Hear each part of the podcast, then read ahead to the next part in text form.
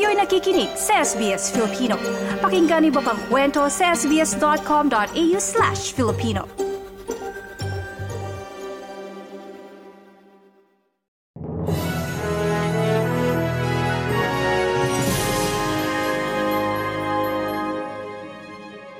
Lalong pinalalakas ang ugnayan ng Pilipinas at Australia sa larangan ng agrikultura. May ugnayan ng dalawang bansa sa pagpapatatag ng rice production sa Pilipinas. Isinagawa ito sa pulong ni Australian Ambassador to the Philippines HKU sa mga leader at eksperto ng International Rice Research Institute o IRRI na pinangunahan ni Deputy Director General Dr. Joanna Kanepotaka sa IRRI headquarters sa Manila. Pinag-usapan ang mga proyekto na sinusuportahan ng Australian Centre for International Agricultural Research para paramihin at magsulong ng innovation sa food production sa Pilipinas. Binisita ng delegasyon ng Australian Ambassador ang mga pasilidad ng IRRI, kabilang ang International Rice Gene Bank at ang Plant Growth Facility na pinupondohan ng Australia. Nasa limampung mga eksperto mula sa Australia ang tumutulong sa mga proyekto at research ng IRRI. Malaking usapin ngayon sa Pilipinas ang pagsusulong ng People's Initiative o ang pagkalap ng mga pirma ng mga mamamayan para sa charter change. Sinabi ng grupong pirma na nasa likod ng People's Initiative na nasa 30% pa lamang ng kailangang 8 milyong lagda ang nakakalap nila. Sinabi ni Noel Onyate, national convener ng pirma, na hindi nila kasama ang mga kongresista sa signature drive pero nakikipag-ugnayan sila sa mga ito para sa pangangalap ng lagda sa kanilang mga distrito. Isinusumiti umano at tinatanggap sa COMELEC local offices ang mga nakalap na lagda na pinuna ng ilang grupo dahil wala pang naihahaing petisyon para sa People's Initiative. Sa legal na proseso, kailangang maghain muna ng petisyon para sa People's Initiative sa Commission on Elections sa COMELEC at i-attach sa petisyon ng mga nakalap na lagda bago umaksyon ng poll body. Para sa mga kumukwestiyon sa proseso, Sinabi ni COMELEC Chairman George Garcia na mabuting questionin ito sa Korte Suprema para mabigyang linaw ang mga alituntuning nakasaad sa batas at sa COMELEC guidelines. Sinabi ng COMELEC na mahaba-haba pa ang prosesong pagdaraanan ng signature campaign para sa charter change bago ito umabot sa plebisito. Nakasaad sa batas na kailangan ng pagsang-ayon ng 12% ng voter population o 3% ng mga botante sa bawat distrito para maisagawa ang People's Initiative para sa charter change. Iminungkahi naman ni Senator Sherwin Gatchalian na mamagitan si Pangulong Bongbong Marcos sa Senado at Kamara para maabatan ang political crisis na maaaring ibunga ng banggaan ng Senado at Kamara kaugnay ng People's Initiative para sa Chacha. Kung matutuloy kasi ang opsyon na voting jointly ng dalawang kapulungan hinggil sa Chacha, mabubura ang boses ng Senado at mananaig ang Kamara dahil daan-daan ang bilang ng mga kongresista habang 24 lamang ang mga senador.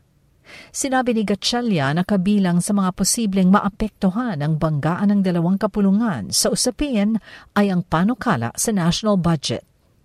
Napakahalaga ang, ang uh, sentimento ng ating Pangulo dito. At uh, mahalaga rin na uh, maiwasan uh, itong pol- potential political crisis. Ang masasakripisyo dyan, mga mahalagang batas. Yan ang tinig ni Senator Sherwin Gatchalian.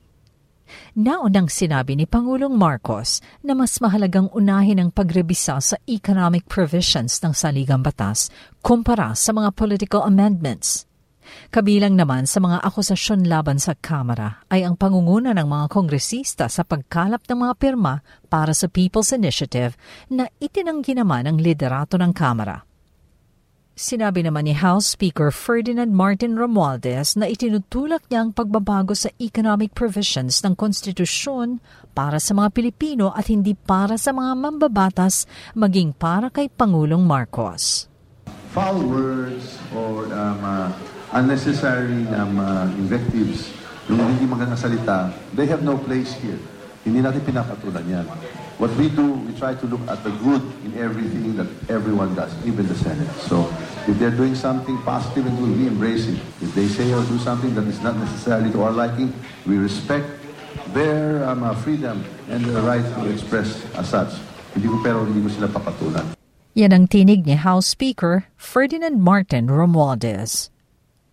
Muling naghain ang Department of Foreign Affairs ng diplomatic protest sa China matapos ang panghaharas ng China Coast Guard sa mga mangingisdang Pilipino sa Panatag Shoal sa West Philippine Sea. Kinundi na ni Defense Secretary Gilberto Chodoro Jr. ang pagtaboy ng mga barko ng China sa mga mangingisdang Pilipino. Payo niya sa mga mangingisda magsama-sama sila para protektahan ang kanilang sarili laban sa posibleng pangharas ng China kapag lumalayag. The best advice I can give is huwag magsosolo-solo ang maliliit na fishermen. There is strength in numbers and there's enough catch for all as long as you are uh, unimpeded inside the Bajo de Masinloc. That doesn't go to say that we do not condemn the act of China, which it has uh, no business doing in uh, harassing Filipino fishermen. Yan ang tinig ni Defense Secretary Gilberto Chodoro Jr. Sa ibang balita, nanindigan ng Department of Transportation o DOTR na pinakahuli na ang ginawang pagpapalawig sa deadline ng consolidation ng prangkisa sa ilalim ng Public Utility Vehicle o PUV Modernization Program na itinakda sa April 30, 2024. Mismong si Pangulong Marcos ang nag-aproba sa extension ng deadline. Hinimok ni Transportation Secretary Jaime Bautista ang mga operator at driver ng mga pampasaherong jeep na mag-apply para sa consolidation. Sa ilalim nito, sasapi sila sa isang kooperatiba na magpapautang sa kanila para makabili ng modern jeepney. Pero may mga pagtutol sa mga patakaran ng PUV modernization. Reklamo ng mga ito. Mapupunta na ang bagong jeepney sa kooperatiba at hindi sa operator o driver ng jeep. Nabatid sa mga datos na 76% ng public utility vehicle sa bansa ang consolidated na. Pero welcome pa rin sa mga jeepney drivers ang extension para sa consolidation.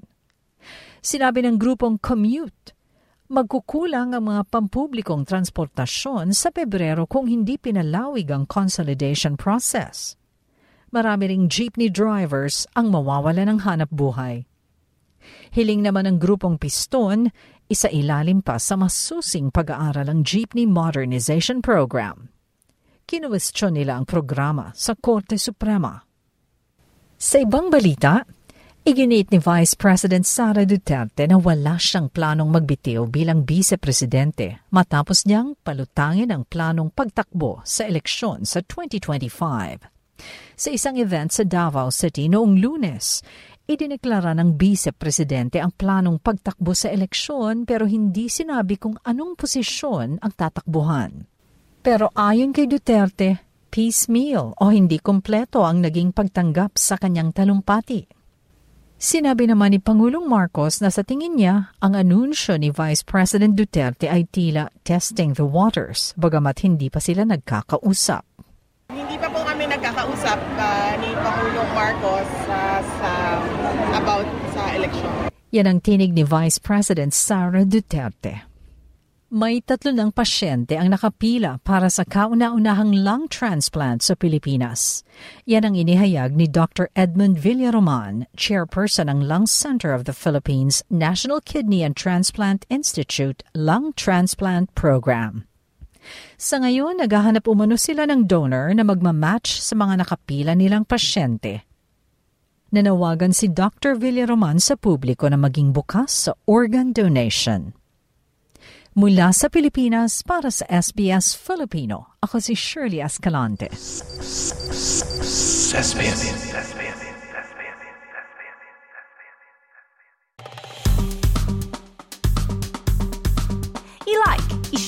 mag-comment, sundan ang SBS Filipino sa Facebook.